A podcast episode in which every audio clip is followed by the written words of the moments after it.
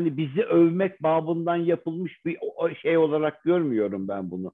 Bizi küresel denklem içerisinde sıkıştırabilecek noktaları şimdiden ortaya çıkartıyorlar. Yarın üzerine kör parmağım gözün üstüne diye basacaklar.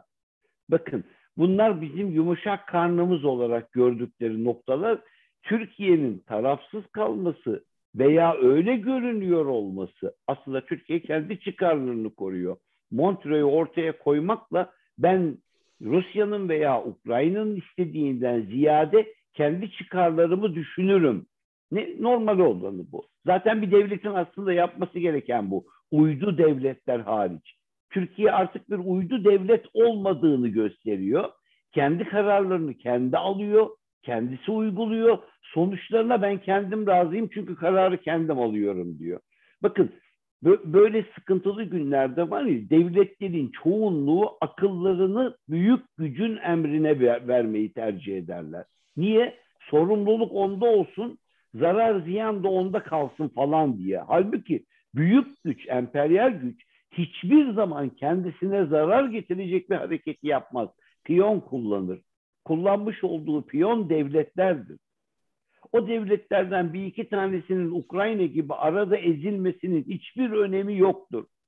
Onların küresel denklem içerisinde alacak oldukları, yapacak oldukları her bir hamle hiçbir zaman bir kuşu vurmaya yönelik değildir. Beşi onu aynı anda vuracak, ayrıca aynı anda geleceği kurgulayacak. Hepsi bunun içerisindedir. Hocam, Ukrayna'yı o zaman bütün planlarının, hesaplarının yemi yaptılar. Aynen öyle. Ukrayna o deminki bahsetmiş olduğum oligark sisteminin içerisinde ve arasında kaldı. Bakın, Zelenskiy e, normalde dediğim gibi hani bir televizyonlarda hani komiklik olarak düşünülen diyelim programlar yapan bir adamdı. Şu anda bir kahraman olma. Yarın öbür gün ülkenin her tarafına heykelleri dikilirse hiç şaşmayız. Çünkü gidişat birilerini yükseltmeye, yüceltmeye yönelik oyunun birinci perdesi çok başarıyla tamamlandı. Rusya ile Ukrayna arasına kan girdi. Artık tekrar barışılmaz hale getirdi. Sürecin buraya nasıl geldiğini düşünürsek aslında her şey açık, açığa çıkacak. Ukrayna'da iki seçim yapıldı. İkisini de Rus taraftarları kıl payı da olsa kazandı.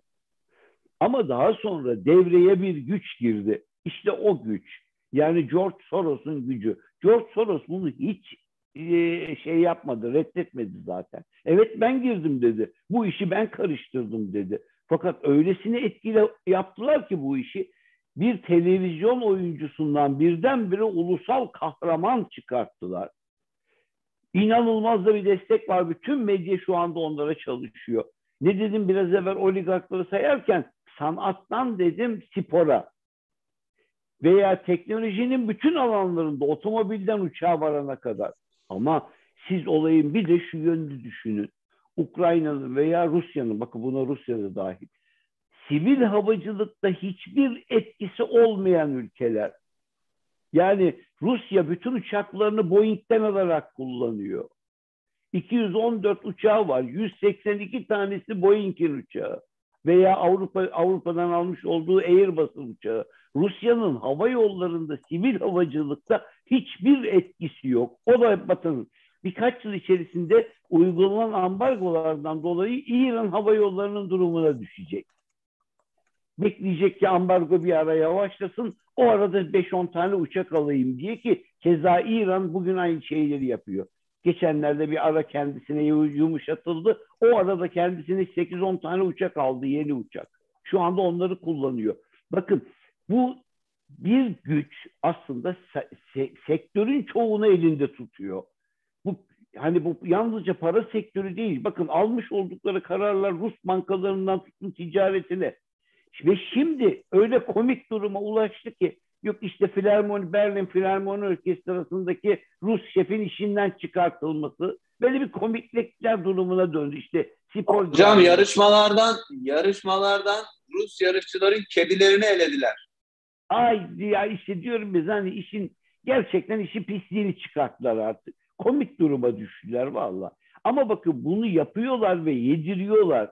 İnanılmaz bir medya baskısı. Yani Afganistan'da, Suriye'de ne oldu, Libya'da ne oldu diye hiç sormuyor insanlar. Hep zannediyor ki o Rusya ile Ukrayna. Yahu Slav'ın, Slav ırkının vahşiliğini eskiden beri biliyoruz ama bu diğerlerinin, Avrupaların, Cermenlerin veya Saksonların veya Anglo-Saksonların vahşiliğini ortadan kaldırmaz ki. Aynı şeydi.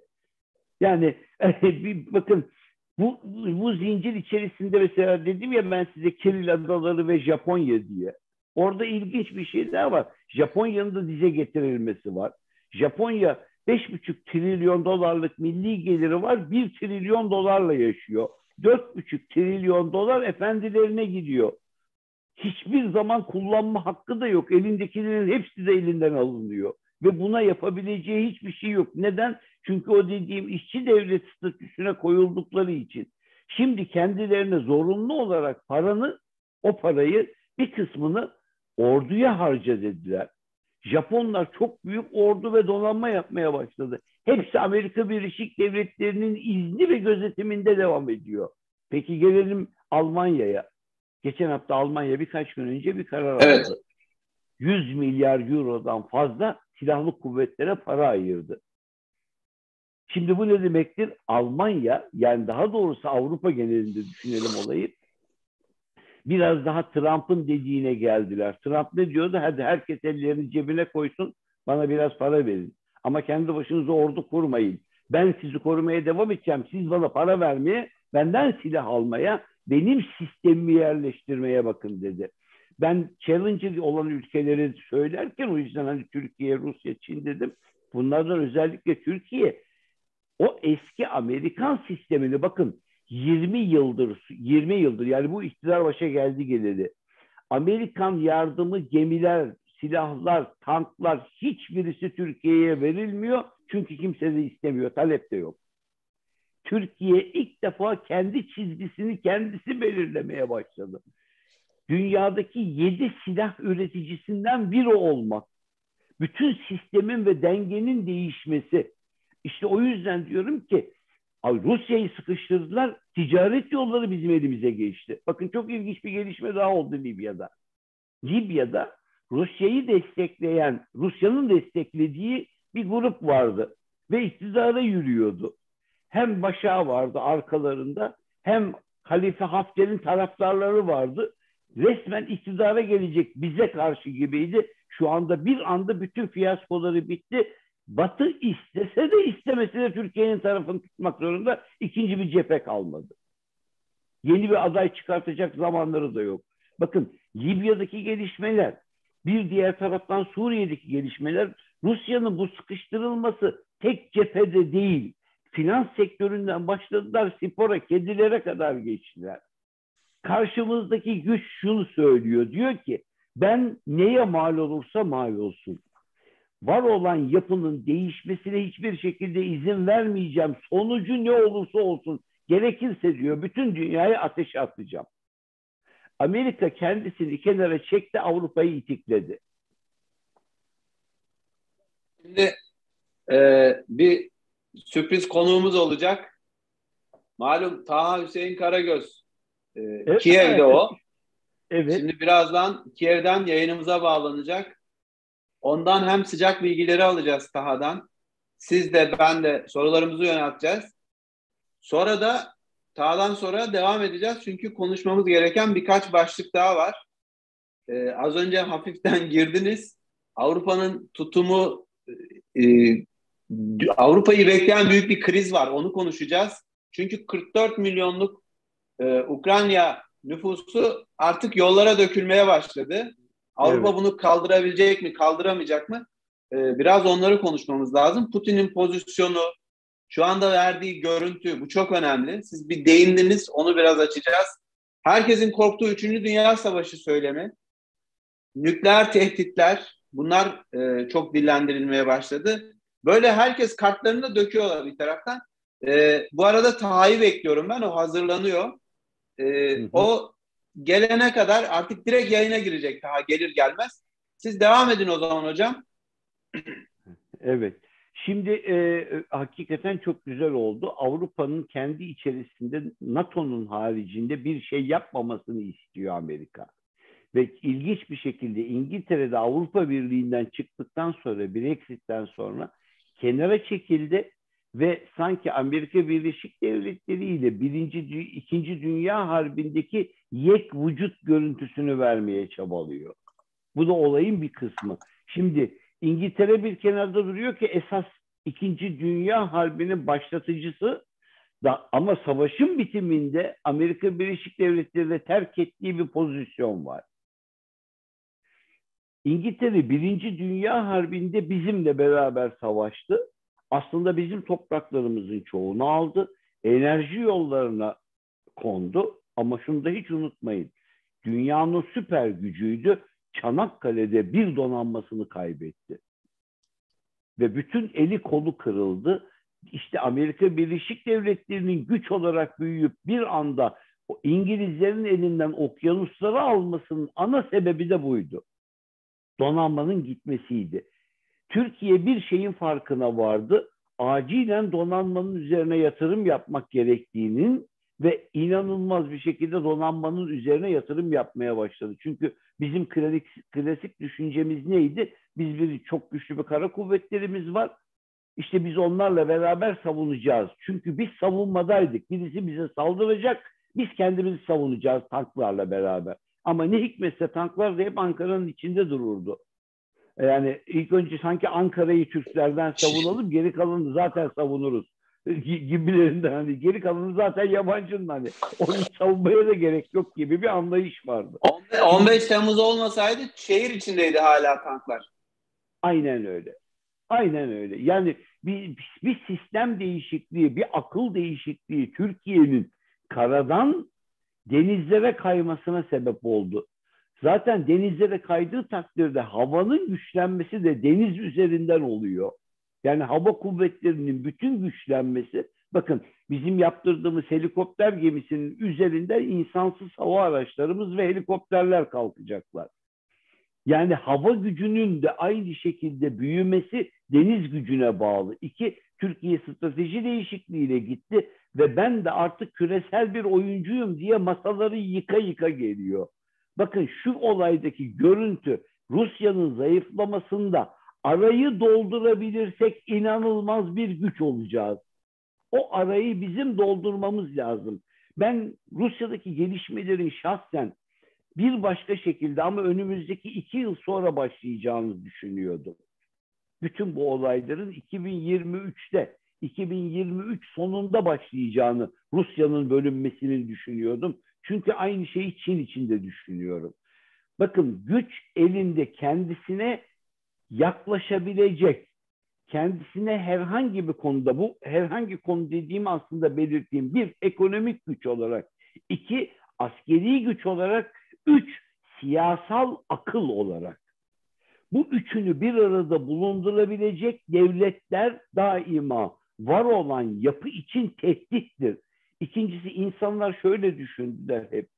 Yeryüzünde bu beşli yapı, bu beş devlet tek ses falan gibi düşündüler.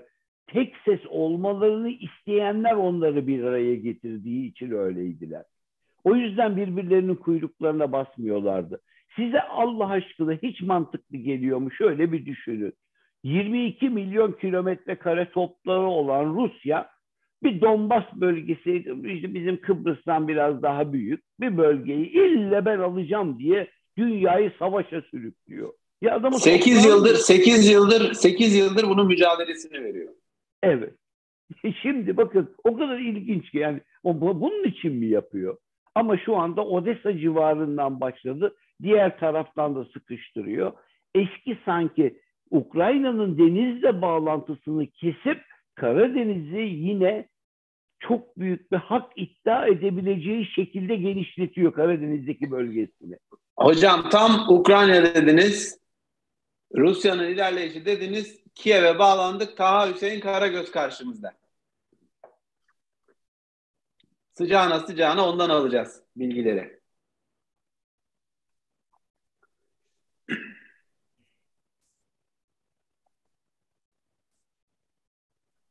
Evet Taha, bekliyoruz seni şu anda. Ah, geldim.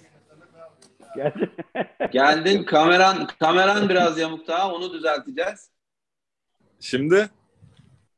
Şimdi dur. Teknik e, masa onu halletmeye çalışıyor. Sesin geliyor. Ha, evet Taha. E, hoş geldin. Kiev'den e, Kiev'e selamlar diyelim. Burada bilmiyorum aleyküm selam derler mi ama selam diyelim. Sen onların özüne söyle. Aa İbrahim Hocam, nasılsınız? Eyvallah, çok teşekkür ediyorum sana, sağ olasın. Hocam bu bayağı bir beynelmiler bir yayın oldu ya. İstanbul, Avustralya ve Kiev. Evet, şu anda e, üç farklı noktadan sana... yapıyoruz. Çok güzel.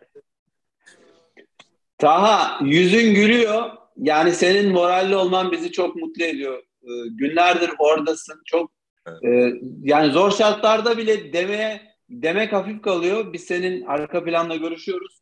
Ee, ne sıkıntılar yaşadığını biliyoruz. Çünkü e, artık diken üstünde habercilik yapıyorsun. Bütün izleyicilerimizin önünde senin hem bir meslektaşın hem bir abin olarak sana teşekkür ediyorum buradan. Çok cesaretinden dolayı. Ee, ve bize sıcağı sıcağına bilgileri ver Kiev'den bu akşam. Abi bunu senden duymak öncelikle çok e, gurur verici benim için. Meslek büyüğüm, bir abim olarak. Ve e, cesaret şöyle, hani e, kendimizi tehlikeye atmamaya çalışıyoruz açıkçası. Evet, bir yandan da haber almaya çalışıyoruz ama mümkün mertebe tedbirlere de uymaya çalışıyoruz. Fakat bulunduğumuz ortam e, maalesef e, olağanüstü hal içerisinde ve olağanüstü durumlar yaşanıyor. Bu durumlar karşısında da bazen olağan tedbirler fayda etmeyebiliyor. Ve e, bugün e, iki e, tatsız olay yaşadık. Sabah saatlerinde e, diğer Türk meslektaşlarımızla birlikte Habertürk'ten e, Çetiner Çetin abi, kameraman Hakan abi ve Adem Metan'la birlikte bir Rus tankının e, vurulduğu fotoğrafını takip etmek üzere bir tweet'in peşine düştük aslında. Bir tweet vardı. Ukrayna hesaplarına atılmış bir tweet'ti. Ee, Rusaniv e, bölgesinde Kiev'in yaklaşık kırk beş elli kilometre kuzey doğusunda yer alan bir bölgede Rus tankının vurulduğunun e, ve geride enkazların kaldığı bilgisini alınca biz de dedik ki yola çıkalım. Oraya gidene kadar zaten iki tane haber yaptık. Bir yolda işte E, barikatla e, otobüslerle barikat yapılması haberini yaptık. Bugün işte videoları girildi Yeni Şafak'ın sosyal medya hesaplarına. Bir de bir haber daha yaptık. O kadar çok şey yaşadım ki şu an aklıma gelmiyor. Ve bölgeye gittik. Oldukça da zorlu bir yolculuktu. Çünkü Kiev'i ortadan ikiye bölen bir nehir var. Ve nehrin karşısına geçmemizi sağlayabilecek onlarca köprü olmasına rağmen sadece biri açıktı. Ve çok cadı trafik vardı. Neyse, uzatmak istemiyorum. Oralardan falan zorluklarla geçtik. Bir şeyler yaptık. Ve e, ilk önce ya gök gürülüyor ya da bir şeyler oluyor. E, ilk önce e, Bor- Boro e, Boravay diye bir e, şeye vardık. E, kasabaya vardık. Kasabaya vardığımızda her şey çok sakin. Her şey çok güzel. Hatta bir video gibi, işte ikinci işte oydu. Ee, kamu aracıyla, itfaiye aracına benzer bir araçla şehre boydan boya şey dinletiyorlardı. Milli maç dinletiyorlardı. O videoyu falan da çektik. Sonra ben oradaki askerlere elimdeki fotoğrafı gösterdim. Ve dedim ki buraya nasıl gidebiliriz? Çünkü çekildiği yer meskun mahal ve meskun mahalle her taraf olabilir. Öyle değil mi yani? Şimdi ağaç var arkada yani. Bina yok, tabela yok, hiçbir şey yok. Sonra o asker İngilizce de bilmiyordu bu arada. Ee, harita üzerinden işaretledik. Burada dedi. Biz de tamam dedik. Çıktık yola. Gittik, gittik, gittik, gittik. Kontrol noktalarından geçiyoruz. En son bir kontrol noktasından geçtik ve on kilometre devam ettiğimiz zaman şunu fark ettik. Artık kontrol noktası yok. Bir. İki. Bize doğru gelen araba yok. Üç. Arkamızdan gelen araba da yok. Ve bir kasabaya girdik. The Walking Dead'i izlemiş miydin abi? O sahneyi yaşadım ben işte. Bir tek zombiler yoktu. e, terk edilmiş bir kasaba. Yani şöyle söyleyebilirim, üç dört gün falan olmuş kasaba tahliye edileli.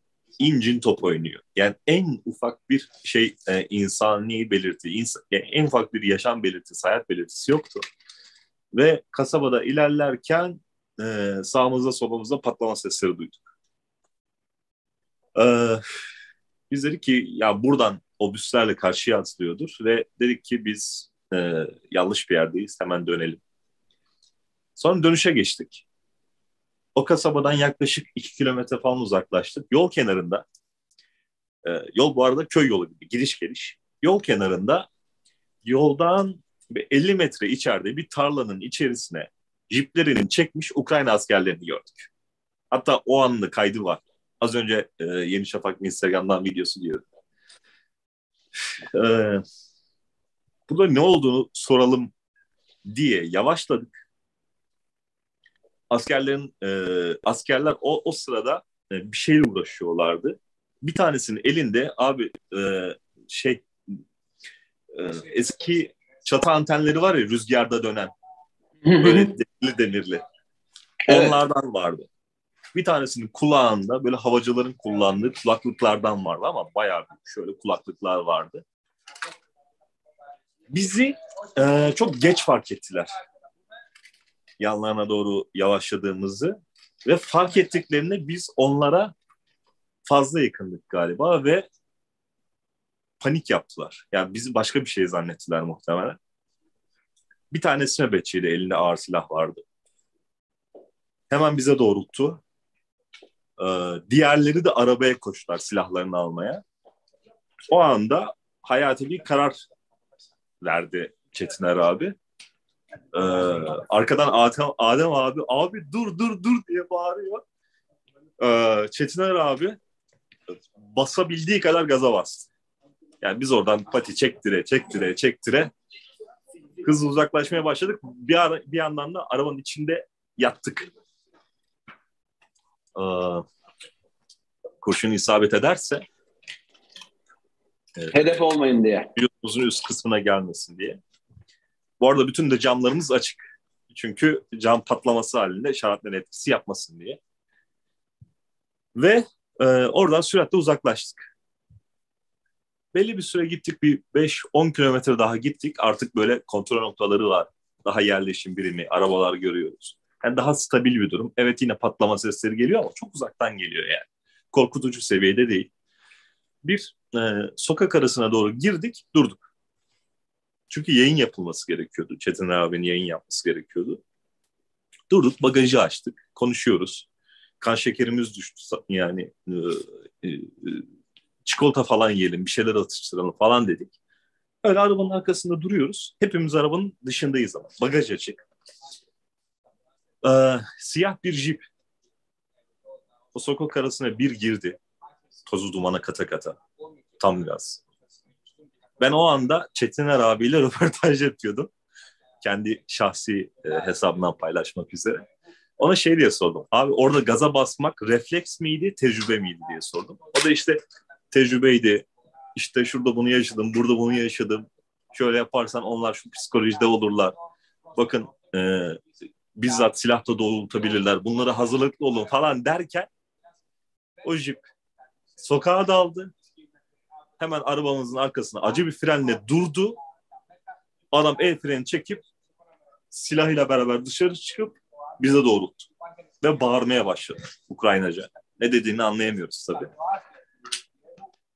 Elini böyle havaya kaldırıyor. Ellerimizi kaldırdık. O ara Adem abi bir şey anlatmaya çalışıyor. İşte we are Turkish, we are journalist falan. Adam anlamıyor. Sürekli bağırıyor adam ve Adem abiye doğrulttu silahı ve üstüne doğru gitti. Yani kafasını hedef alıyor silahla. Elindeki de şey, tabanca değil ha yani. Ağır silah. Keleş olabilir, bilmiyorum. Keleştir. Ve, Rus silahı neticede. Evet. Ve e, Çetiner abi bir yandan bağırıyor. Adem ellerini kaldır. Sus. Sus, hiçbir şey söyleme diye. Hakan abi burada. Hakan abi selam vermek ister misin? Merhabalar. Bugün yaşadığımız olayı anlatıyorum. Evet. Hakan Bey merhaba. Merhabalar. İyi akşamlar. Geçmiş. İyi akşamlar. Geçmiş olsun. Yeni Şafak'ın canlı yayınındayız şu anda YouTube'da. Teşekkürler. Ee, biraz heyecanlı anlar yaşadık.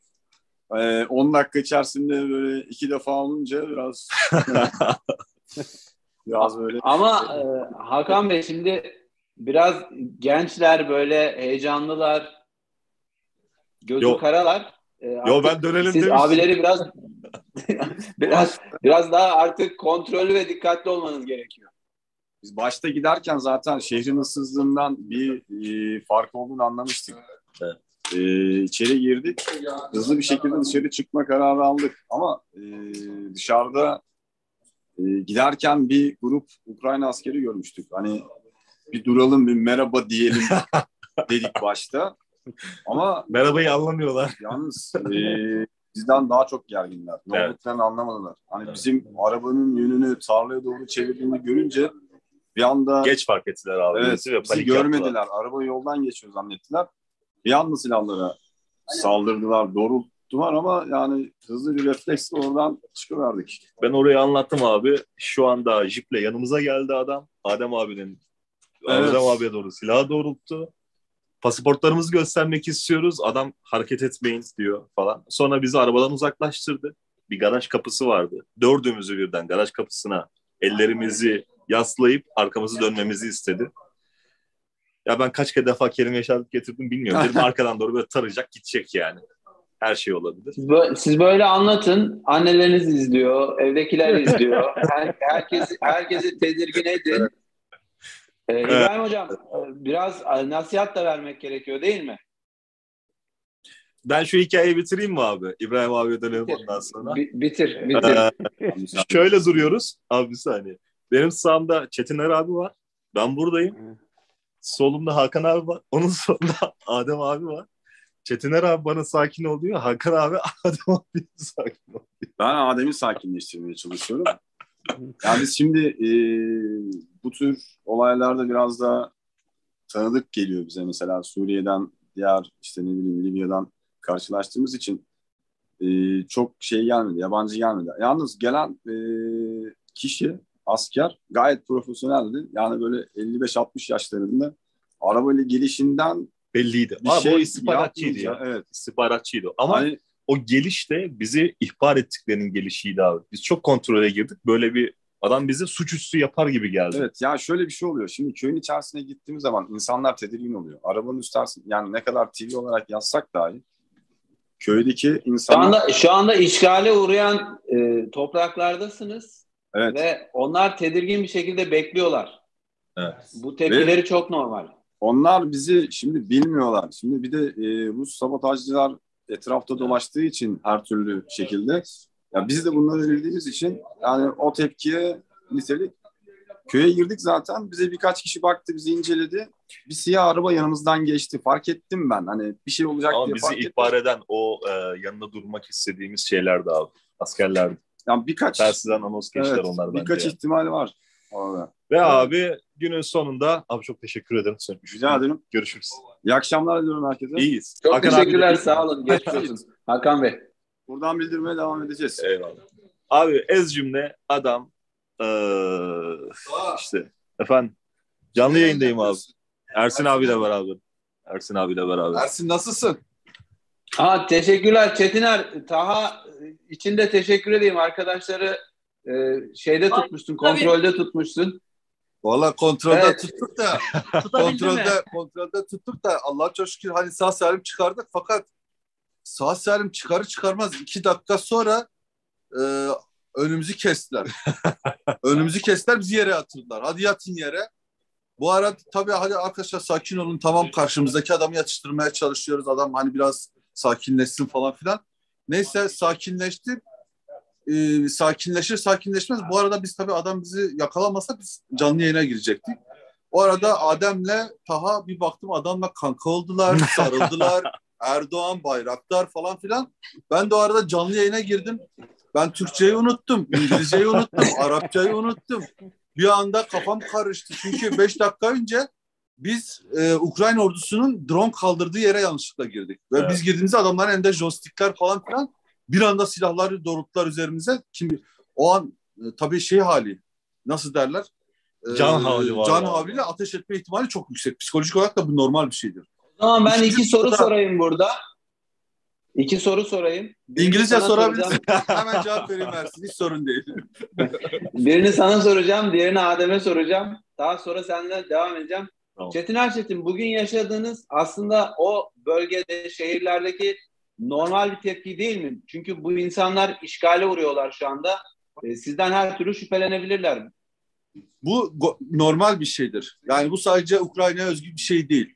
İşgale uğrayacak her toprakta, her alanda, her sahada e, yabancılar her zaman potansiyel istihbarat ajan olma ihtimali yüksektir. Yani bu normal bir şeydir. Fakat e, burada anormal olan durum şu. Tabii biz Suriye'yi, Irak'ı, Libya'yı hani kendi coğrafyamız gibi görüp oradaki her alanı iyi biliyoruz. Ya da oradaki insanlarla bir şekilde diyalog kurabiliyoruz. Buradaki sorun temelde e, daha yeni yeni işte normalde bugün Ukrayna ile Rusya arasındaki kriz aslında bugün başlayan bir kriz değil ki. iki bin on dörtte başlamış. Kırım'ı işgalle başlamış. Artı Donbas e, Donbas'ı işgalle başlamış. Ve sonrasında da diplomatik görüşmeler, çıkmayan sonuçlar. iki bin yirmide ve iki bin yirmi birde Herson bölgesinden suların kesilmesiyle beraber Kırım'ın susuz kalması ve kriz giderek büyümüş. Biz tabii e, Türk medyası olarak genelde şöyle bir sıkıntı e, yaşadığımızı burada fark ettim. Biz tamamen e, yabancı haber ajanslarından beslendiğimiz için e, ve oralardan gelen haberlerle e, dünyaya şekil verdiğimiz için, gördüğümüz için e, mesela Rusça yayın yapan kaç tane mesela bu bütün haber merkezleri için geçerli. Kaç tane haber merkezinde Rusça bilen, e, haberleri takip eden e, editör, muhabir var? Yok. Ve e, o, o sorunu şimdi yaşıyoruz. Evet. Şimdi Sovyet Rusya coğrafyasında ya da Sovyet Rusya periferisindeki Kazakistan'daki olayları bile biz Rus medyasından takip ettik. Evet. Oysa ki Kazakistan dediğiniz işte kardeş cumhuriyetimiz diyoruz. Yarın Türkmenistan'da benzer bir şey olsa yine Rus medyasından takip edeceğiz. Burada e, işte bu mevzular ortaya çıkıyor. Bir de şuna üzülüyorum. Sahadaki muhabirin durumunu İstanbul'dan insanlar görememesi. Bu çok kötü bir şey. Yani biz burada ne yaşadığımızı bugün biz biliriz. Hakikaten biz biliriz. Yani on beş on beş dakika içerisinde iki kere ölümden döndük ya. on beş dakika arayla düşün yani. on beş dakika arayla e, Ersin on beş dakika arayla birinde drone merkezine girdik yanlışlıkla yani bilerek de girmedik. Hani bilerek girsek derim ki ya zaten bilerek girdik ölümü göze alarak girdik. Yanlışlıkla girdik. Ve Adem, adamlar bir silahları doğrultup ateş etmeye başlayınca ben kavis çizip hemen hızlı bir şekilde uzaklaştım. İkinci noktada ve bu arada ve bu arada arabada dört kişiyiz. İkimiz dur abi dur diye bağırıyoruz. Önden e, Hakan abi devam. Evet. Herkese iyi akşamlar. Hafızanın yeni bölümüyle artık e, kaçıncı bölüm olduğunu da e, biraz on dört hatırlamakta zorlanıyoruz. on dört. bölüm. E, İbrahim Ufuk hocamızla Hafızanın on dördüncü bölümüyle karşınızdayız.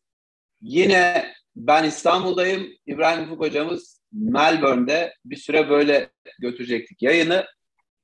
Hocam birkaç hafta daha bu şekilde ilerleyeceğiz herhalde. Doğru mudur? Evet efendim.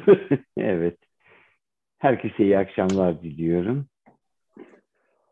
Şimdi hocam konuştuk konuştuk. Geçen haftadan beri Rusya Ukrayna'yı işgal etti.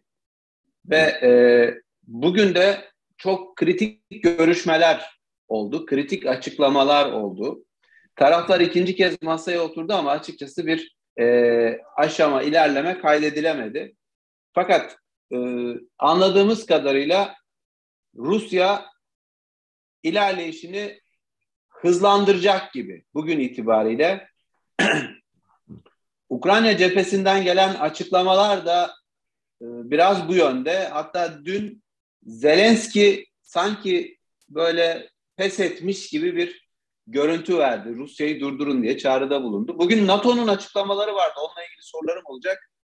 Ee, ama biz başladığımız Türkiye'de çok soruluyor.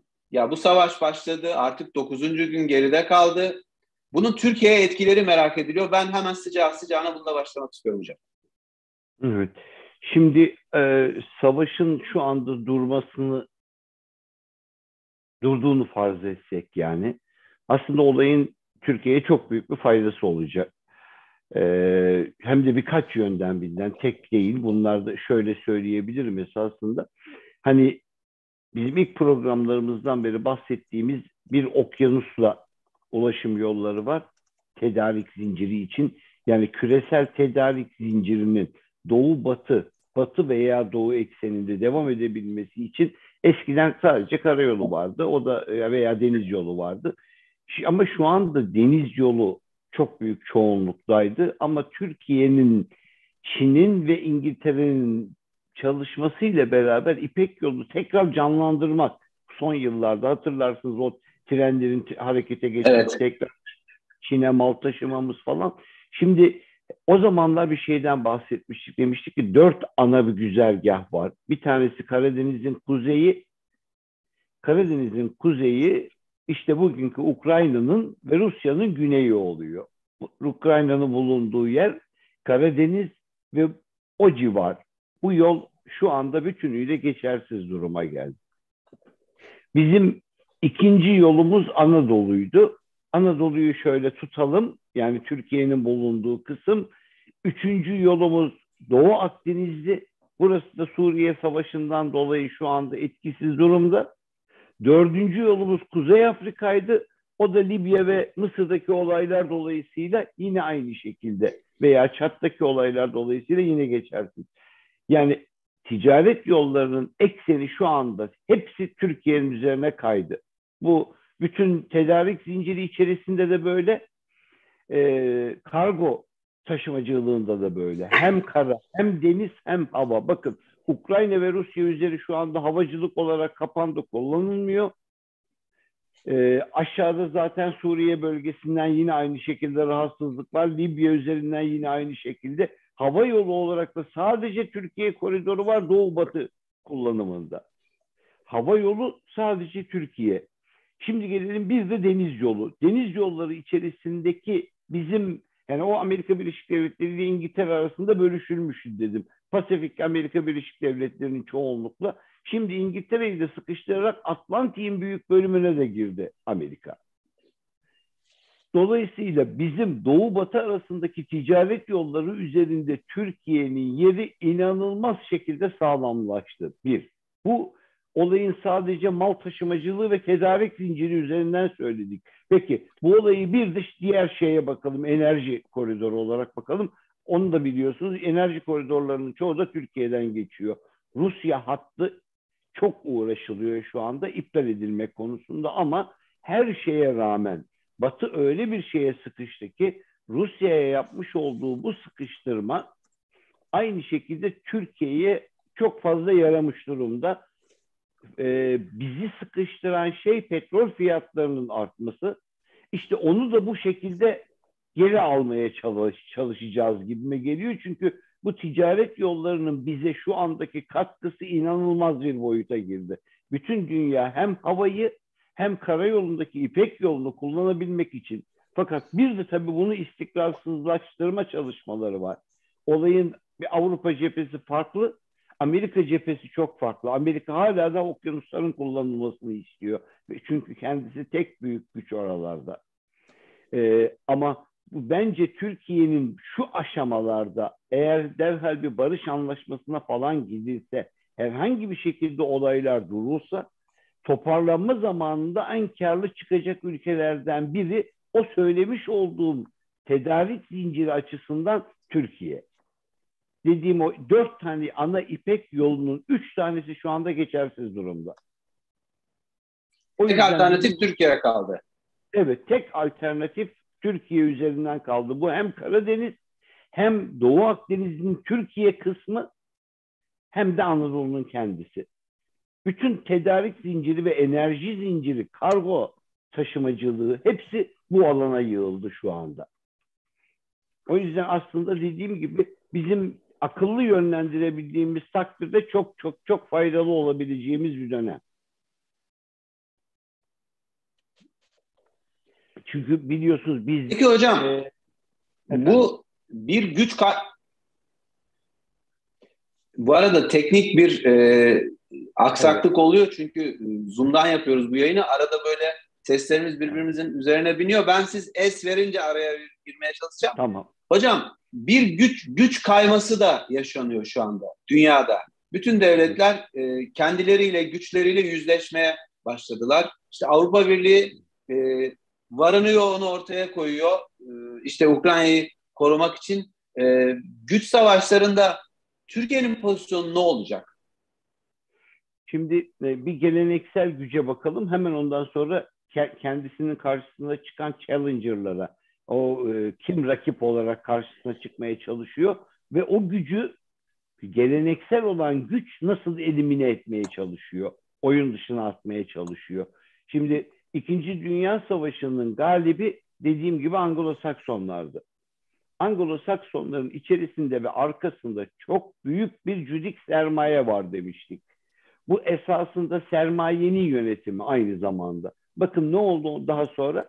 Sovyetler Birliği'nin yıkılmasıyla beraber kocaman Sovyetler Birliği'nin içerisinden, yani o Gorbaçov'un e, Perestroika ve Glasnost politikası, o değişimle beraber Rusya'nın içerisinde özelleştirme başladı. Bakın, yeryüzünde herhangi bir ülkede herhangi bir şekilde özelleştirme olursa ve bu işin çoğunluk hani devlet kaynaklı bir özelleştirme ise, bu işin hemen hemen yüzde doksan beşini, yüzde doksan sekizini aynı grup alır.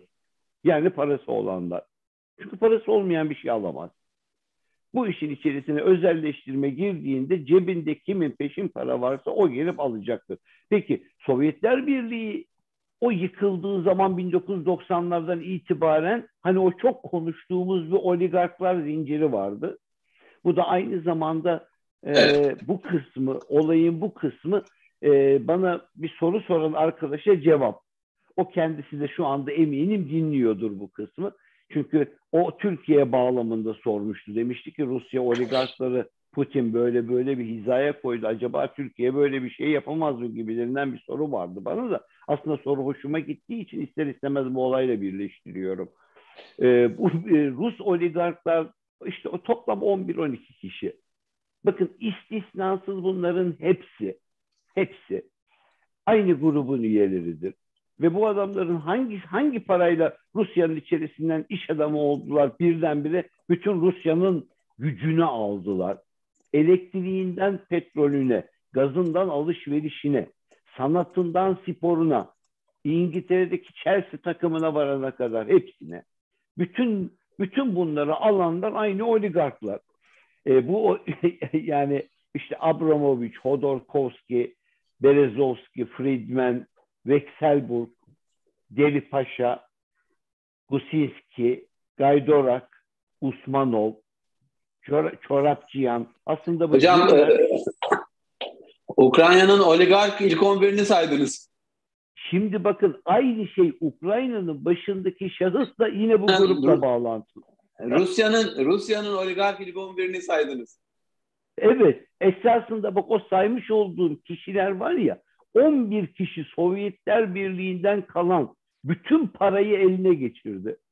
Bakın bir ülke, bir, bir dev bir yapı dağıldı. İçerisinden işte yedi sekiz tane, altı yedi tane Türk Cumhuriyeti çıktı. Bir tane yanına şeye eklemedim tabii. Ee, Kazakistan, Özbekistan, Kırgızistan, Türkmenistan, Azerbaycan ve şeyi Tacikistan'a eklemedim. Tacikistan. Yanlarına. Ama He, ama ama diğer tarafta da işte Letonya, Litvanya, Latvia, hepsini beraber ben bulundurarak söylüyorum. Hani Çek Cumhuriyeti, Slovak Cumhuriyeti, Macaristan, Polonya, Romanya, Bulgaristan. Bir, inanılmaz bir yapı çöktü. Yapının elin geride kalan bütün parası bu dediğim on kişinin eline geçti. Ve Sovyetler Birliği'nde Putin bu işi geri almak çabası veriyordu. Buraya kadar getirdi. Çoğunluk şöyle düşünüyor.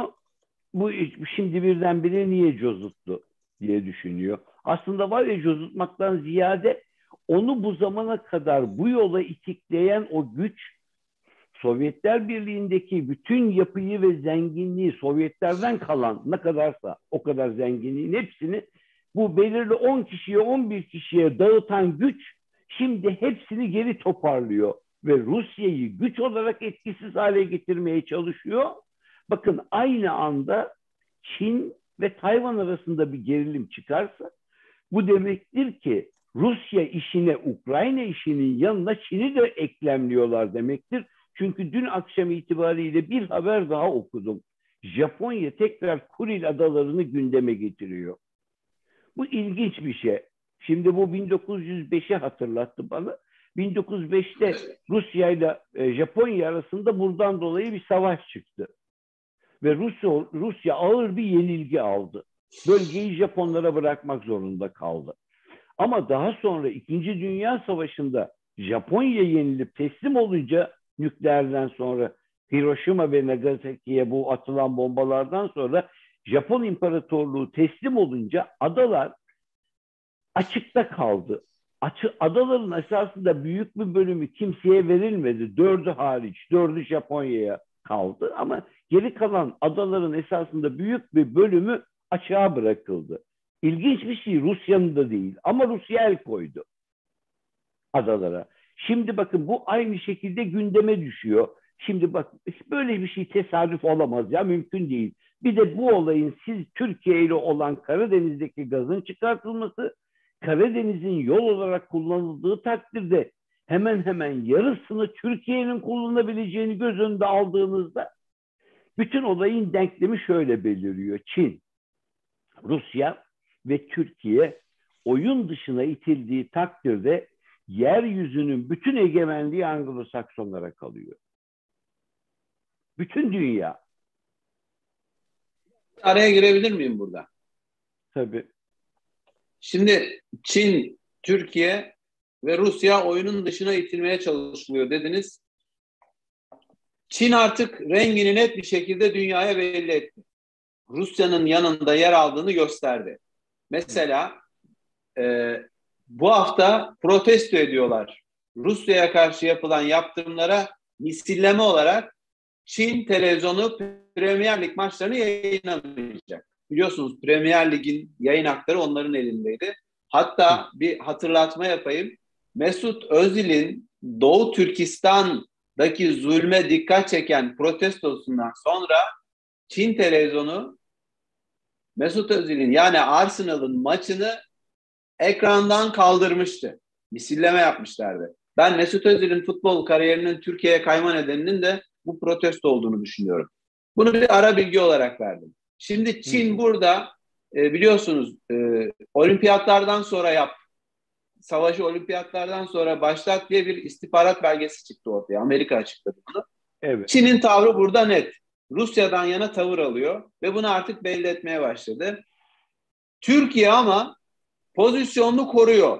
Cumhurbaşkanı Erdoğan çok net bir şekilde içeriden muhalefetin bir takım tahriklerine e, rağmen ki böyle tahrikler de geldi.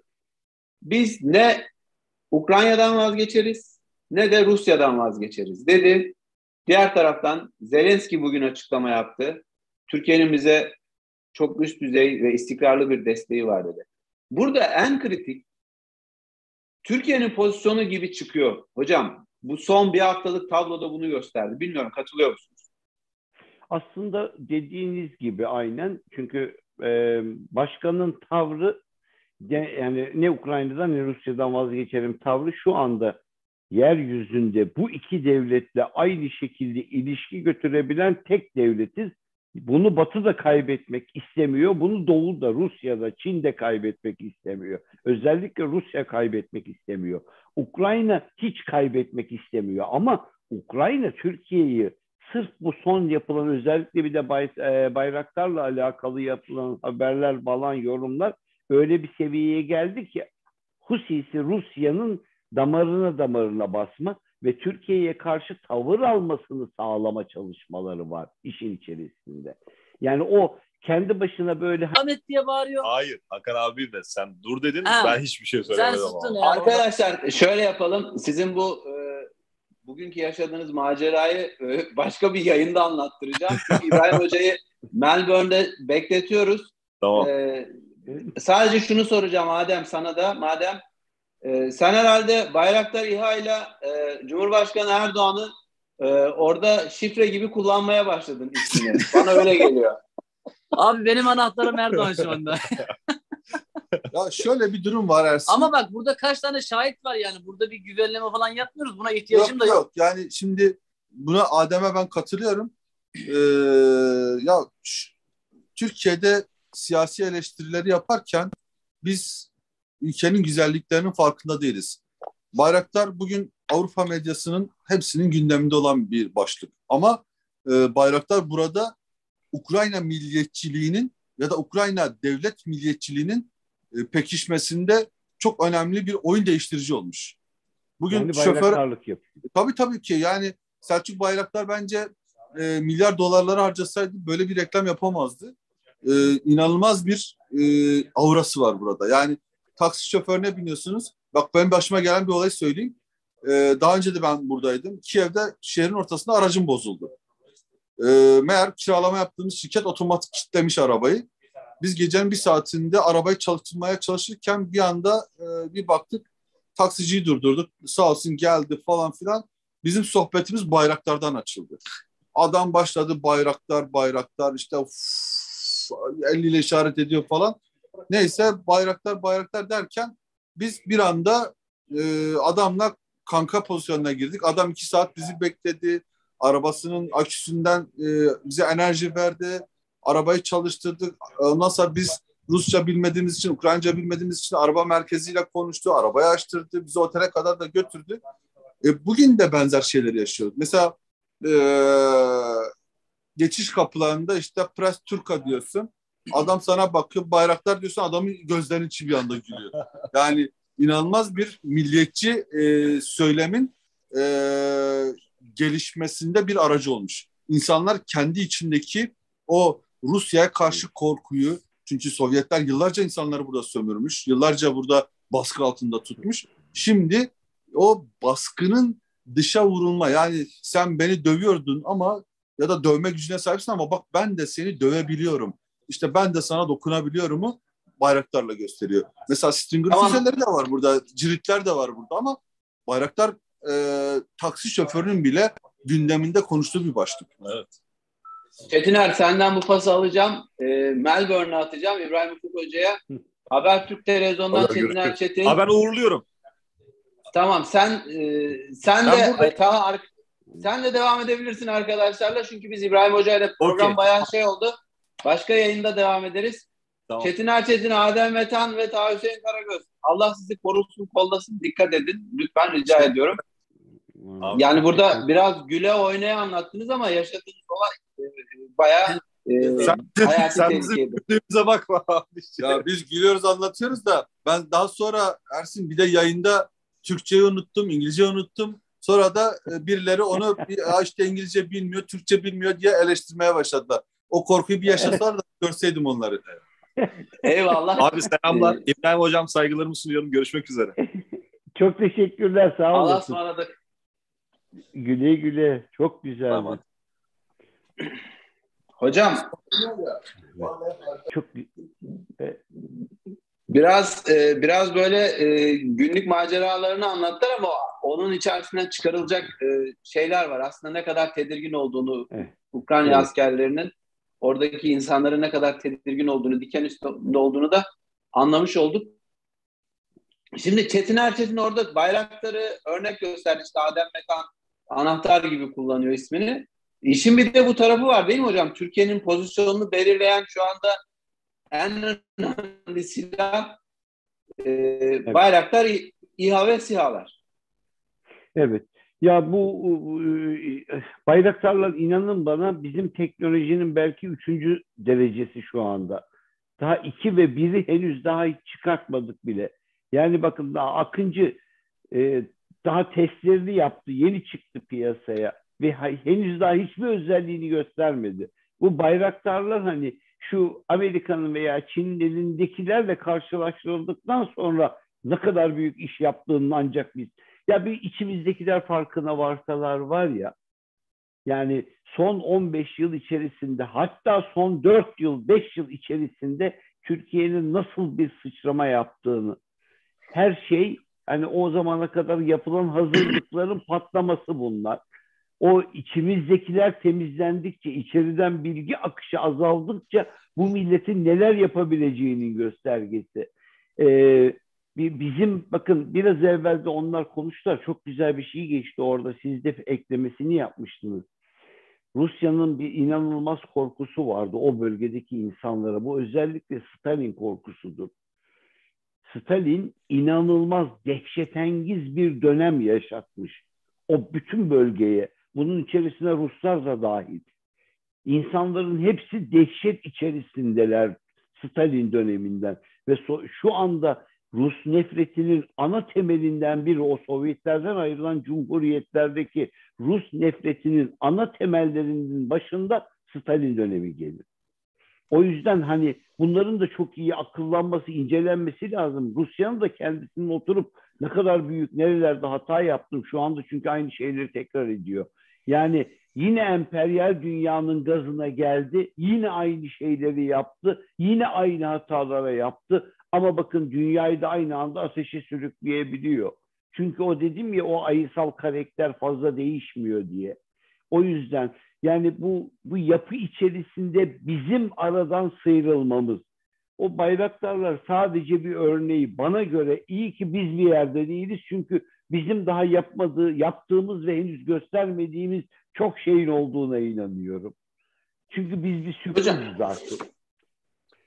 Hocam, savaş başladı. dokuzuncu gün geride kaldı. Artık onuncu gündeyiz. Öncesi de var. Putin çok kararlı bir görüntü verdi. Res çekti. Amerika'nın medya oyunlarına karşı bir tavır ortaya koydu. Ama şu anki görüntüsü, pozisyonu, konumu biraz e, tartışılıyor Putin'in. Özellikle dünyadan Rusya'nın tecrit edilmesi, birçok alanda yani kedilere kadar tecrit edilmesi, romanlarına kadar, Rus klasiklerine kadar tecrit edilmesi sonrası Putin'i şu anda nasıl okumalıyız? Yani kararlı mı? Yani geri adım atmayacak bir görüntü mü veriyor? Yoksa çaresiz mi? Ya da dünyaya meydan okuyan yaralı bir aslan mı? Ben geri adım atacağını düşünenlere şaşarım. Hiçbir şekilde geri adım atmayacaktır. Sebebi, geri adım attığı takdirde kendisi tekrar her şeyini kaybedecektir. Ama e, o yalnızca Putin'in kaybı değil, aslında Rusya'nın da kaybı anlamına gelecektir. O, o yüzden Rusya ilginç bir denklemin içerisinde. Bir başka çözüm yolu bulunacaksa Rusya'nın isteklerini de içerisinde barındıran bir şeyler olması lazım. O yüzden de benim gördüğüm kadarıyla Zelenskiy yaklaşıyor. Fikir olarak yaklaşıyor. Bakın çünkü e, bu damar bir şeyi gösterdi bize. Putin'in Ukrayna'daki davranışı Avrupa'daki faşist damarın tekrar ortaya çıkışını çıkart sağladı. Ve biz biz birdenbire biz Hitler mazide kaldı falan zannederken bütün Avrupa'nın içerisinden sarışın mavi gözlü bir canavar çıktı. Yani bunu artık hani medya organlarında açıkça dillenir hale getirdiler. Ülkede kalan insanları sınırdan geçiriyorlar. Oradaki kalan yabancı siyahi öğrencileri falan dışarıda tutuyorlar. Ya ilginç bir şey biliyor musunuz? Veya o konuşmalar ne kadar şerefsizce bir konuşma tarzı. Siz düşünebiliyor musunuz? Bunlar diyor Filistinli değil. Bunlar diyor Suriye'den kaçanlar gibi değil diyor. Bunlar diyor hani Müslüman da değil diyor. Bunlar aslında insan da değil diyor. Biz diyor kendi adamlarımıza bakalım diyor. Yunanistan denilen ülke insanların botlarını şişleyip denizde bırakan, öldürmeye çalışanlar diyor ki biz bile Ukraynalı alırız diyor. Bakın bu ilginç bir şey. Bir, bir canavar faşist, bir canavar çıktı adamların içerisinden. Söylemlerin hepsi boşmuş. Şu geçen zaman, barış zamanı Avrupa'ya biz bir iyilik, belki bir düşünme fırsatı, belki bir felsefesini gözden geçirme fırsatı verir. Belki ahlaki yaklaşımını değiştirme fırsatı verir. Belki söylediklerinden ibret alır diye düşünüyorduk. Hiçbir şey olmadığını, faşizmin çok diri bir şekilde devam ettiğini, kenarda beklediğini, pusuda beklediğini gördük. Bu konuşan Le Pen falan değil yani. Fransa'nın Le Pen'i, şeyin e, Hollanda'nın o adamı değil gerçek. Bu, bu başka bir şey. Bu bütün Avrupa'nın içerisinden aynı canavar çıktı. Yani bu adamlar o bizim bahsettiğimiz hafızadaki sömürge Afrika'daki yaptıklarından zerre kadar utanç duymuyor. Aynılarının fazlasını tekrar yapabiliriz demek istiyorlar. Yapı aynı yapı, hiçbir şey değişmemiş. Bir kronolojik bir hatırlatma yapacağım. Sizin e, alanınızla ilgili bu konuda çok konuştunuz. Geride kalan on üç bölümde aslında tarih tarih açıkladınız. Şimdi doksanlı yıllar Bosna Savaşı, Saraybosna evet. kuşatması, Rusya'nın Çeçenistan'ı işgali, evet. ardından e, Irak, Irak Körfez Savaşı, sonra Bağdat'ın işgali, evet. Evet. Gürcistan, e, ardından Suriye Savaşı, Suriye, e, İslam toprakları, mazlum coğrafyalardaki savaş bitti, işgaller bitti. Avrupa tekrar kodlarına geri döndü. İkinci Dünya Savaşı kodlarına geri döndü. yetmiş yıl geriye, geriye mi gidiyoruz yani şu an? Bakın yirmi hem öyle hem onlar düşünce olarak geriye gitti. Ama bakın bizim kazanımımıza bakın aynı zaman zarfında. Özellikle şu son yirmi yılı bir karıştırın bakın. Civarımız ateş içerisinde bütün bölge. Evet. Türkiye inanılmaz bir şekilde üzerine gelen içten ve dıştan inanılmaz saldırılara rağmen, on beş Temmuz'lara rağmen, gezi ayaklanmalarına rağmen, Türkiye'deki o ekonomik baskıya rağmen inanılmaz diyorum ki hep, hep hani hafızada söylerdik ya liderliğin ne kadar önemli olduğunu. Bugünler tam baştan ayağa liderliğin kendisini gösterdiği günler. Siz şu anda düşünün. O çapsızlardan herhangi birisi bu ülkenin başında olsaydı ne olurdu diye. Allah aşkına vallahi bakın öyle sıkışık ki şu düşük dünyadaki şu olaylar içerisinde kendi içindeki olayları bile okuyamayan bu adamlar kazarıza iktidara gelseler hani yok altılısı yedilisi bundan önceki seçimde on üç on dört partisi bir araya gelmişti. Bakın hiçbirisinden bir cacık olmayan bir grup kazarıza ülkeyi ele geçirmek istiyor ama kimin eline vereceğini bilmiyor. Diyor ki şimdiden açıklarsak yıpranabilir diyor. Altı ayda yıpranabilecek bir adama yıllar boyu beş yılını Türkiye'nin teslim etmek isteyen bir anlayış. Ben aslında var ya bak bu fırsatın içerisinde insanlara diyorum ki şu anda biz hala daha şu kadar çetrefilli bir dünyanın içerisinde herkesin taraflandığı ve bir tarafta durduğu bir yerde kendi başına dimdik ayakta bakın orada geziyorlar dediler ki biz Türk'üz, gazeteciyiz diyor. Ukraynalı da saygı duyuyor, Rus da saygı duyuyor. Türkiye'nin nereden nereye geldiğini sadece bu bile anlatmaya yeter.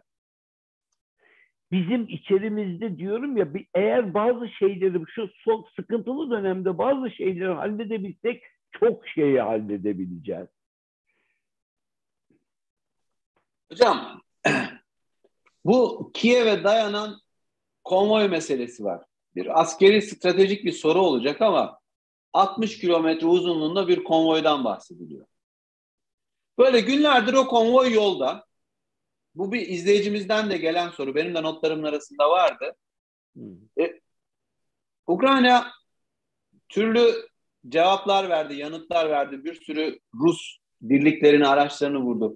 Bu konvoy göz göre göre Kiev'e ilerlerken niye kimse durdurmuyor? Ya bu şeye benzedi. Rusya bu kadar zamandır saldırıyor. Bir şehrin elektrik sistemini ilk önce vurulması gereken. İlk önce enerji hatlarına vurursun. Hiç oralara karışmıyor. Yani bizimkiler biraz evvel caddenin üzerinde ışıkların arasında konuşma yaptılar. Bir kasabada. Koordinatlar elinde değil mi hocam? Evet. Evet. Bakın yani bu burada bir, bunun içerisinde dediğim gibi bambaşka bir oyun var. Bu oyun e, inanılmaz bir şekilde bir tane devletin mahvu pahasına, insanların göçmenliği pahasına, nüfusunun e, evlerini terk etmesi pahasına. Çünkü o dediğim güç eline bütün yapıyı geçirmek için yapamayacağı hiçbir şey yok. Çünkü diyorum ya bakın bundan vazgeçmelerini düşünmek de yanlış. Sadece dedim ki biraz evvel kendilerini rakip olarak görebilecekleri herkesi, her şeyi ve her ülkeyi baştan tespit ediyorlar. Tespit ettiklerini daha sonra tek tek kolunu budamaya çalışıyor. Uzayan, kendisine göre büyüdüğü her yeri, hangi ülke, hangi sektörde ne kadar ileriye giderse o konuda vurmaya çalışıyor. Bunlardan bir tanesi de biziz. Ben dedim ya, Rusya, Çin ve Türkiye şu anda sisteme karşı çıkan üç ülke. Üçü de hedeftedir. Üçü de bir şekilde, bakın bize bizi bu he, üçü de hedefe alan aynı kurum aslında NATO. Biz de içindeyiz. O kadar ilginç ki bizi yıkmak isteyen bir kurum ama oyun böyle oynandığı için biz de oyunun bir parçasıyız. Yani bana bir tanesi, dedim ya size, şu soruyu soruyor. O diplomatik zorunluluğu bir türlü anlatamadık henüz. Oraya o kadar da fazla zamanımız yok. Diyor ki, örneğin diyor, başkanın diyor şu anda bütün güç elinde diyor. Bu adamların hepsini toplasa diyor, ülkede diyor şu kadar diyor ekonomiye vurgun yapıyorlar diyor. Bunların hepsine diyor aynı şekilde bir ayar verse diyor. Şunu anlatmak isterim. O dediğinden son yirmi yıl içerisinde bunları yapmaya çalıştığı için karşılaştığı bütün olayların tek tek bir listesini yapsın, dediklerinin hepsi çıkar. İşte diplomatik zorunluluk budur. En yakınındakiler bile sana düşman olurlar. Daha düne kadar ben hiçbir şekilde ihanet etmem, bırakmam diyenler karşına geçiverirler. Ben yıllardır içindeydim ama zararına çalıştım diyebilirler. Bunun yanında kendi ülkesini yıkmak isteyen iş adamları hala doksan milyar dolarını bankada tutabilirler. yüz yirmi yüz otuz kişinin bu kadar parası var diyor. Böyle bir şey kabul edebilirsek tabii. Bunlar birilerinin taşeronu diyorum. Hep söylüyorum ve hiç vazgeçmeyeceğim. Bu kadar para, dedim ya size, Firavun döneminde bir insan para biriktirmeye başlasa hiç harcamadan her ay bir yüz bin lira değerinde bir para kenara koysa bugün Boğaz'ın kenarındaki bir yalının yarısını alamıyor. Dört bin yıl para biriktirse. O yüzden diyorum ki insanlara, bu yapıyı iyi çözebilmemiz lazım bizim. Biz bunun içerisinde çok büyük bir mücadele veriyoruz. O yüzden bu bayraklar mayraklar inanılmayacak büyük bir devrim. Bizi kurtarabilecek tek şey teknoloji. Baştan beri dedim, bu iş dünyada biz istesek de istemesek de savaş geliyor. Dünya savaş tarihi gibidir. İnsanlar bir müddet rahatlık batar. Özellikle Batılılara kaşınır bunlar.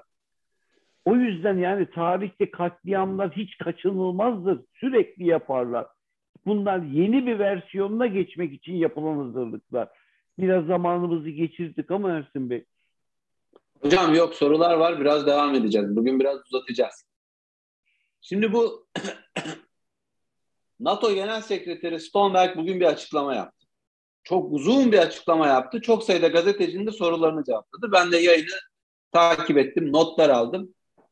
Şimdi kritik bir cümlesi var. Ona ayrıca soracağım. Ama şunu da söyledi. Daha kötü günler bizi bekliyor dedi. Daha kötü günler bizi bekliyor dedi. Rusya'ya hiçbir şekilde müdahale etmeyeceğiz dedi. Ukrayna'nın içerisinde bir dahlimiz olmayacak. Savaş uçağı bile vermeyeceğiz. Çok net bir şekilde. Ve daha kötü günler bizi bekliyor dedi. Orada bir cümle kurdu hocam. Biz bütün bu krizin Ukrayna'nın dışına çıkmaması için çaba sarf edeceğiz dedi. Evet. Bu ne demek hocam? Biz Ukrayna'yı verdik demek değil mi aslında? Evet. Evet. Dedim ya size, o, o, o bir oyun alanıydı. O bir oyun alanıydı. Bu bir denemeydi. Ama size şunu söyleyeyim. İlk baştaki, hatırlarsınız, bundan önceki programda ilk önce girişte onu söyledim. Bunun parçalarından bir tanesi Karadeniz'i istikrarsızlaştırmaktır dedim. Türkiye'nin enerjiyle buluşmasını engelleyebilmeye çalışmaktır dedim. Ve bakın aynı yerler ısındı. Hep o bölge ısındı. Bizim enerjiyi bulduğumuz noktaya doğru yaklaşıyorlar. İyi ki biz de tabii ki hemen elimizden, daha önce de tartıştık ya hani Montrö'yle olayları, bu, bununla ilgili, hatta o zamanlar bize de soru da gelmişti. Demiştik ki biz böyle böyle kimse dokunmuyor. aman dokunmamamız hepimizin karına. Bakın şu anda bütün devletler aynısını söylüyorlar. Amerika diyor ki Türkiye nasıl uygulayacağını kendisi bilir diyor. Niye diyor?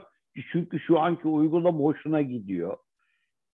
İyi ki diyor ya bunun elindeydi. Ya diyelim boğazlar şu anda başkalarının elinde olsaydı ne olurdu? İngiltere'nin elinde olsaydı, Amerika'nın elinde olsaydı şu anda savaş çıkmıştı.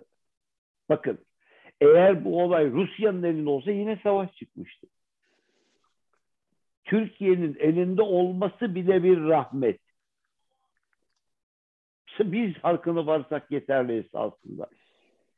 Hocam, e, Stoltenberg'in açıklamasından devam edeceğim.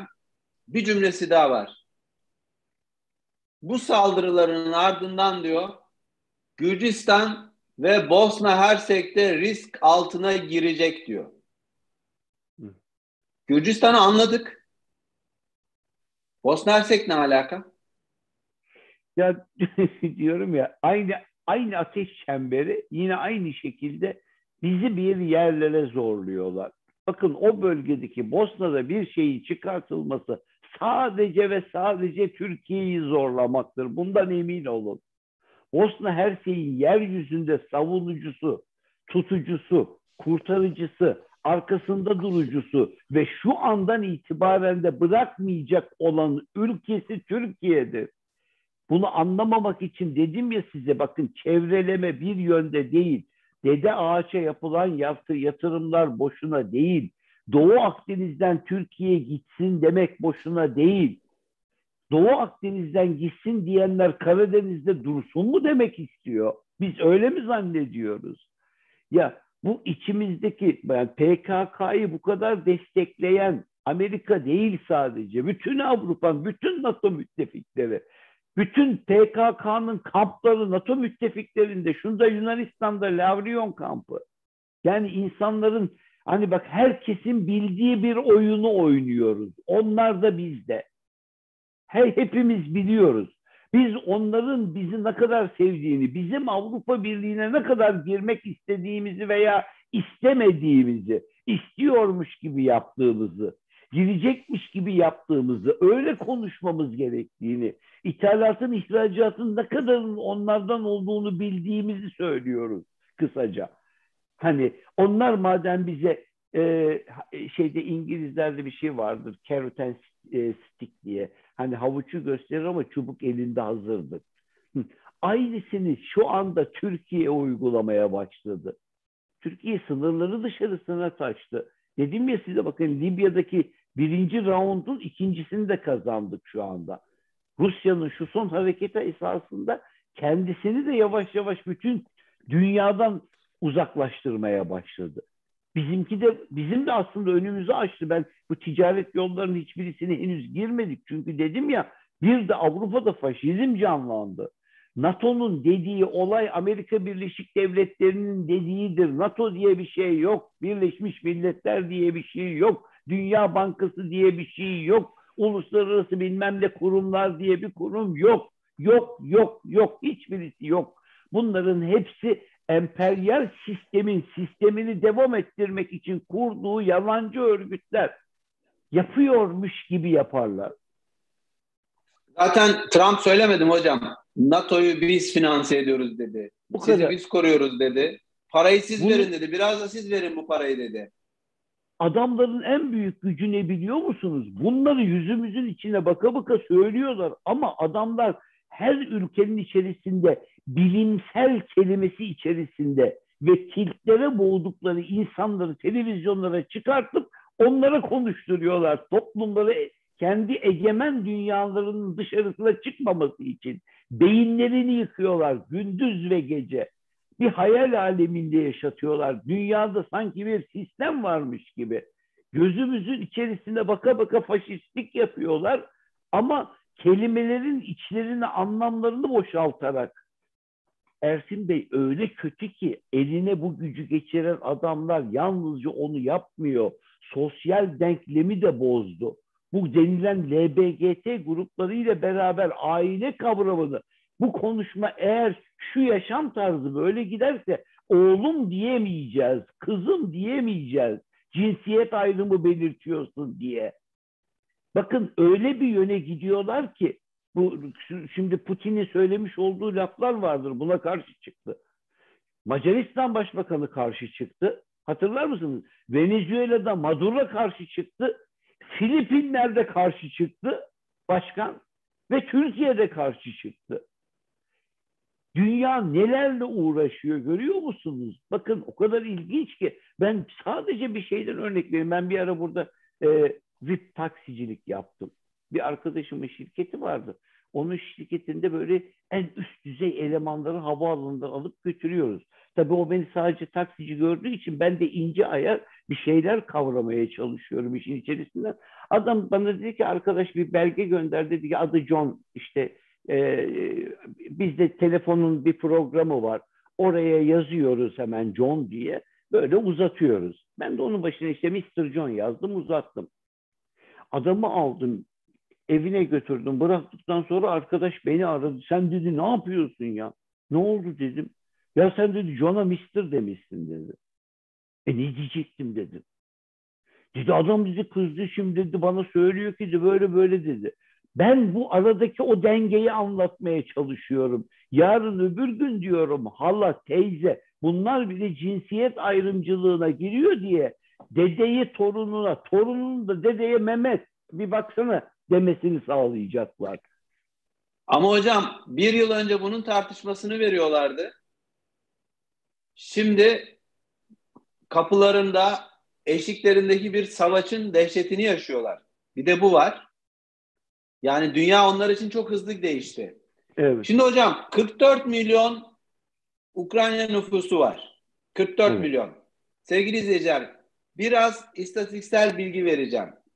Suriye'nin iki bin on birdeki olaylarla iç savaşa dönüşen süreçten önceki nüfusu yirmi bir milyondu.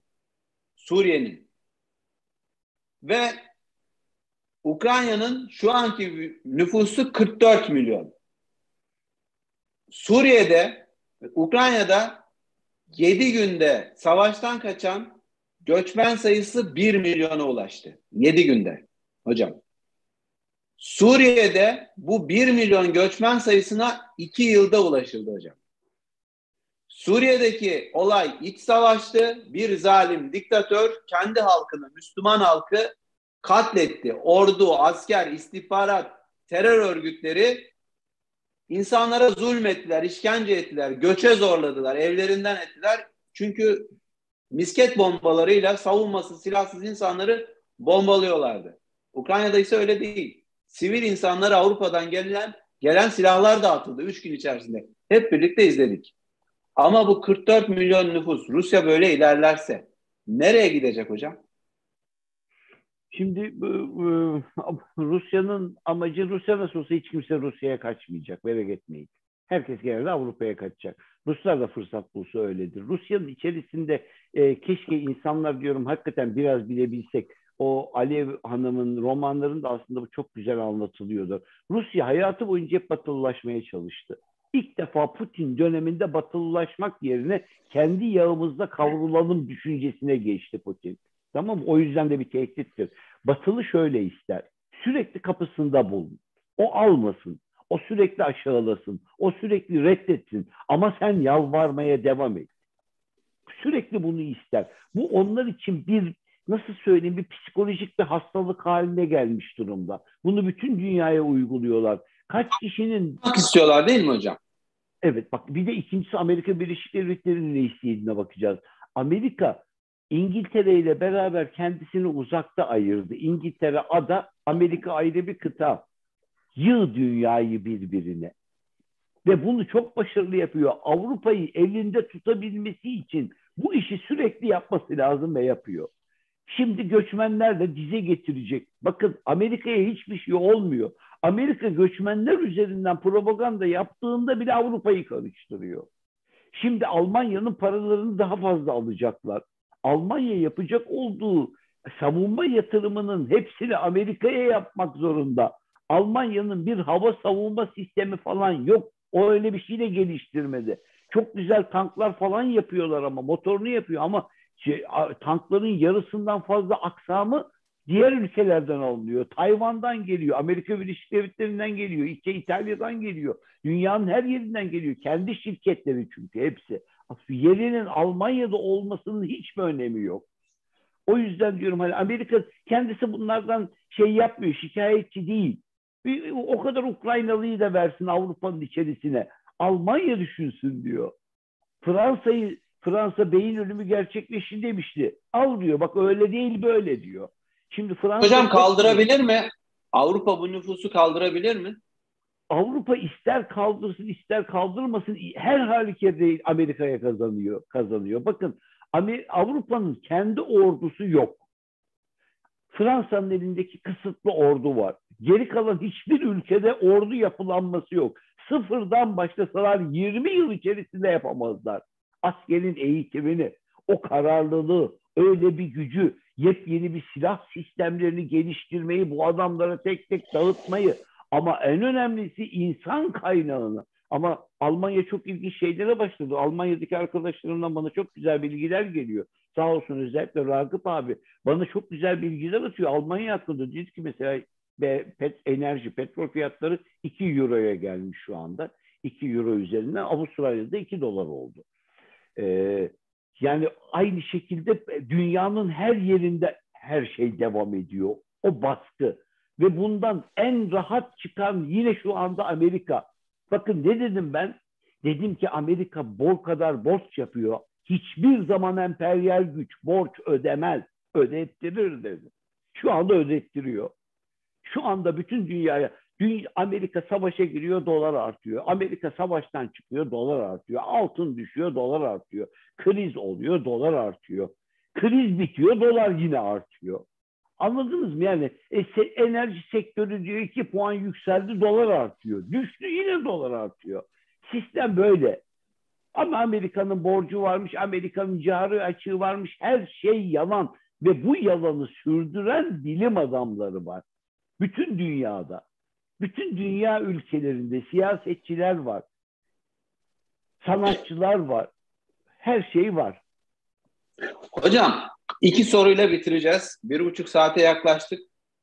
Ee, Kiev'den yaptığımız bağlantı araya girince ben e, izleyicilerimiz de biraz sizi dinlemek istiyorlar açıkçası. Binlerce genç şu anda sizi izliyor. Üçüncü Dünya Savaşı çıkar mı çıkmaz mı sorusu çok soruluyor. Çünkü Lavrov'un böyle bir açıklaması oldu biliyorsunuz savaşın ilk günlerinde. Hatta nükleer şeyden bahsetti, kimyasal saldırılardan bahsetti Lavrov. Bir tehdit olarak algılandı. Hocam cesaret edebilirler mi? Bunun bir ötesine geçilir mi? Bakın e, bir nokta vardır. Bunun cesaretle alakası yoktur. İki tane serhoşun eline bakar. Emin olun buna, ben buna Rusları tanıdığınızda şahit olabilirsiniz. Adam vodkayı içmeden hareket etmiyor. Yeter ve diyebilir. Yani Putin aralarında içmeyen tek adam. Zannediyorum onun şeyi şu anda. Aralarında içmeyen tek adam. Bütün Rusya böyle.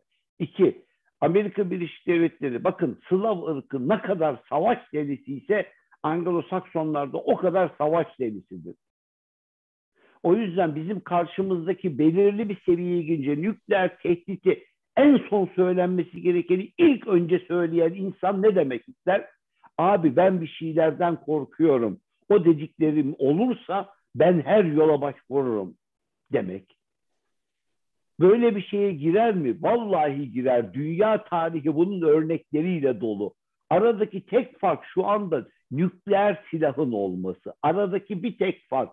Bundan önceki elindeki bütün güçleriyle saldırıyorlardı. Rusya'da Lavrov'un belirtmiş olduğu cümlede bir tek şey var. Diyor ki dört şekilde diyor kullanırız nükleer silahı. Bizim kanunumuzda böyle belirtiliyor diyor. Bunlardan bir tanesi de şu. En son başka çaremiz kalmadı da konvansiyonel harpte yenildiğimizi, kayba uğradığımızı düşündüğümüz anda kullanırız diyor. Senin kullanmana gerek yok diyor.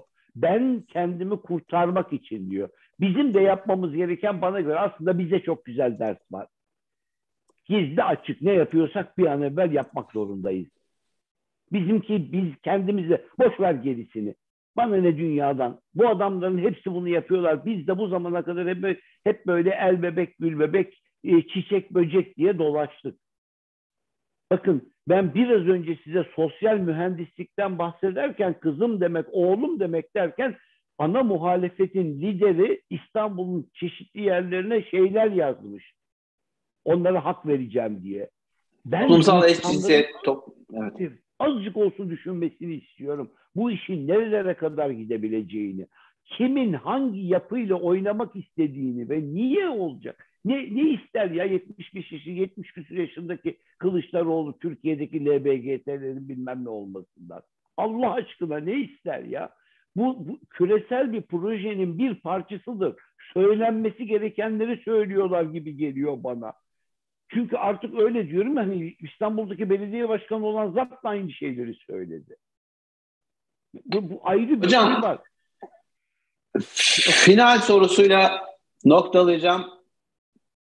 Türkiye'de yaşayan insanlar, şu anda bizi izleyenler, sonradan izleyecek olanlar şu süreci nasıl okumalı?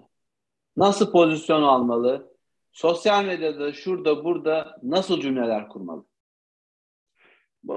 Bakın biz biz aslında kendi özelliğimizden bakacağız. Bir kısmı kaybettiğimiz özellik. O yüzden insanlar dinlerken ya abi yapma işte biz zaten şöyleyiz de böyleyiz de şunu kadar kırarız, bu kadar yakarız. Öyle değil. Öyle değil. Biz bozulan yönlerimiz olmasına rağmen dünyada etik olarak, ahlaki olarak örnek olacak bir milletiz. Yeryüzünde elindekini paylaşan tek milletiz. Dinsizi bile yapıyor. Bizde ateistim diye dolaşan bile İslami değerlerin içerisinde davranır farkında olmadan.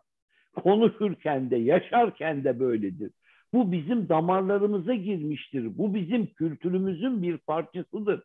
Vicdanlı olmak kültürümüzün bir parçasıdır. Yani varsayalım şöyle, şu dünyada birileri yönetimi ele geçirecek ama zalimler ele geçirecek. Mazlumdan yana mı olacaksın, zalimle mi birlikte olacaksın sorusuna boğadan mı taraftarsın, matadordan mı demek gibi. Bütün Türkler boğacıdır kardeşim, bilin. Dünya da biliyor bunu. Bundan sonra da öyle olacak. Biz biz boğanın taraftarıyız. Biz gereksiz yere boğayı öldüren matadorun taraftarı olmayacağız. Bizim bilmemiz gereken bu. Toplumsal yapı olarak, gençler olarak bunun için gerekli fatura neyse ödemeye hazır olacağız. Zorluk neyse ödemeye hazır olacağız. Yok şu ödüyormuş, yok bu ödüyormuş. Bana ne kardeşim? O adam zaten söylüyor ben vatansızım diyor. Sermayenin vatanı yoktur diyor. Benim vatanım var. O adamın neyi bıraktığı, neyi terk ettiği umurumda bile değil benden görünenlerin. Ben bizden görünmek isteyen falan değil, buradan başka yerim yok diyen insanlardan bahsediyoruz.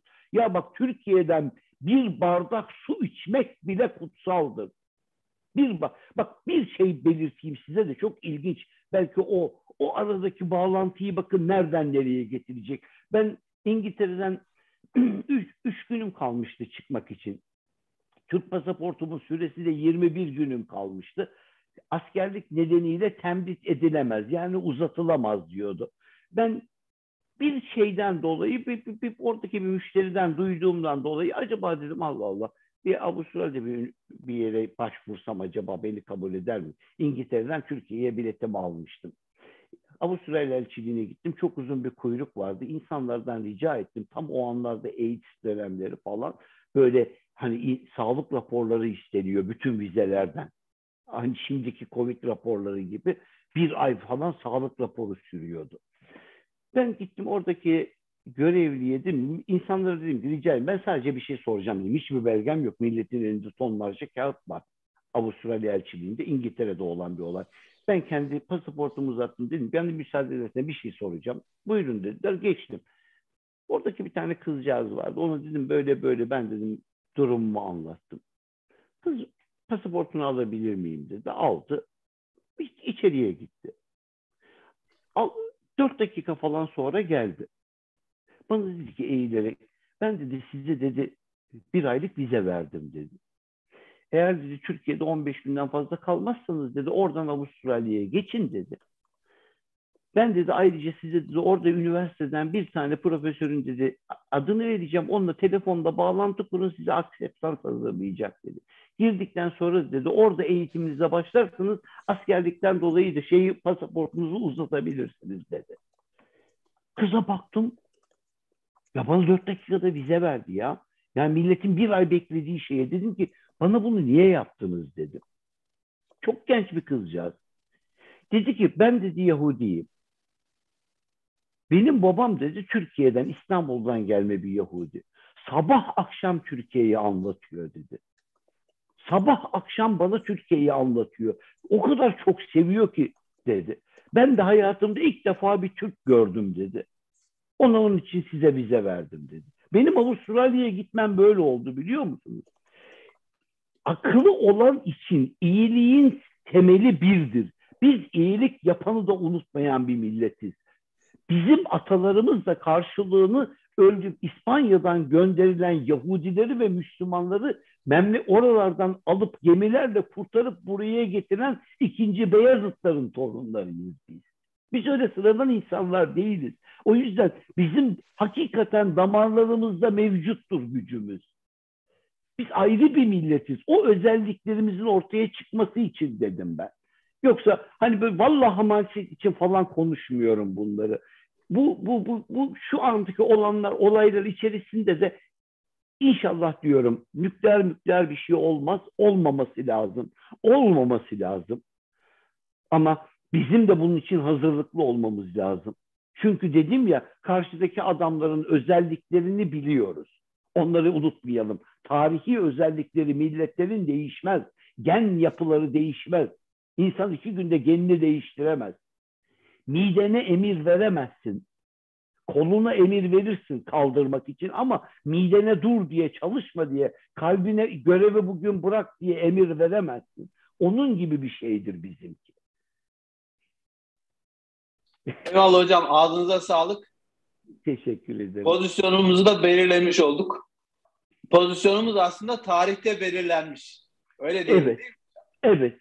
Hafızamızda, devletimizin hafızasında belirlidir ve inanın bana şu anda onu gösteriyor devlet. Adım adım izleyelim. Ben emin olun bakın böyle sıkıntılı günlerde en önemli şey liderliktir. Oturun seyredin. Türkiye hiç bu kadar güvende olmamıştı akıl olarak. Tehlike çemberinin içerisinden geçerken hiç bu kadar güvenli akıllara, ellere teslim edilmemiştik belki. Çok azdır tarihte böyle dönemler. Değerini bilmek lazım diye kodlarını okuyalım diye söylüyorum. Hocam eyvallah. Bu haftayı noktalıyoruz. Bir buçuk saati de geçtik. Güzel de oldu. Çok sayıda izleyicimiz vardı. Yüzlerce, binlerce mesaj geldi. Onların da bir kısmını size aktardım soru olarak. Haftaya yine bu saatte, haftaya Cuma burada olacağız. Yine konuşacağımız birçok başlık var çünkü Rusya'nın Kiev'e ilerleyişi sürüyor. Belki de haftaya çok farklı şeyleri konuşacağız. Çok farklı bir görüntüyü, farklı bir haritayı konuşacağız belki. Evet. Bilmiyoruz. Evet. O yüzden haftaya görüşmek dileğiyle. Ama her halükarda küresel denklemi okuyacağız. Bizi dinleyenler evet. Sadece hakikaten yorum yapmayı unutmasınlar. Hepsini tek tek inceliyoruz. Çok teşekkür ediyorum herkese. Ben de çok teşekkür ediyorum. İzleyicilerimize de çok teşekkür ediyorum. Savaş karşıtıyız biz. Savaşın tam karşısında duruyoruz. Ama olayları aynen. Da yorumlamak zorundayız. Evet, evet. Ve güvenliğimizi sağlamak için de uyanık olmak zorundayız. Allah'a ısmarladık hocam. Melbourne'e çok selamlar. Çok teşekkür ediyorum. Sağ olun. Sağ olun.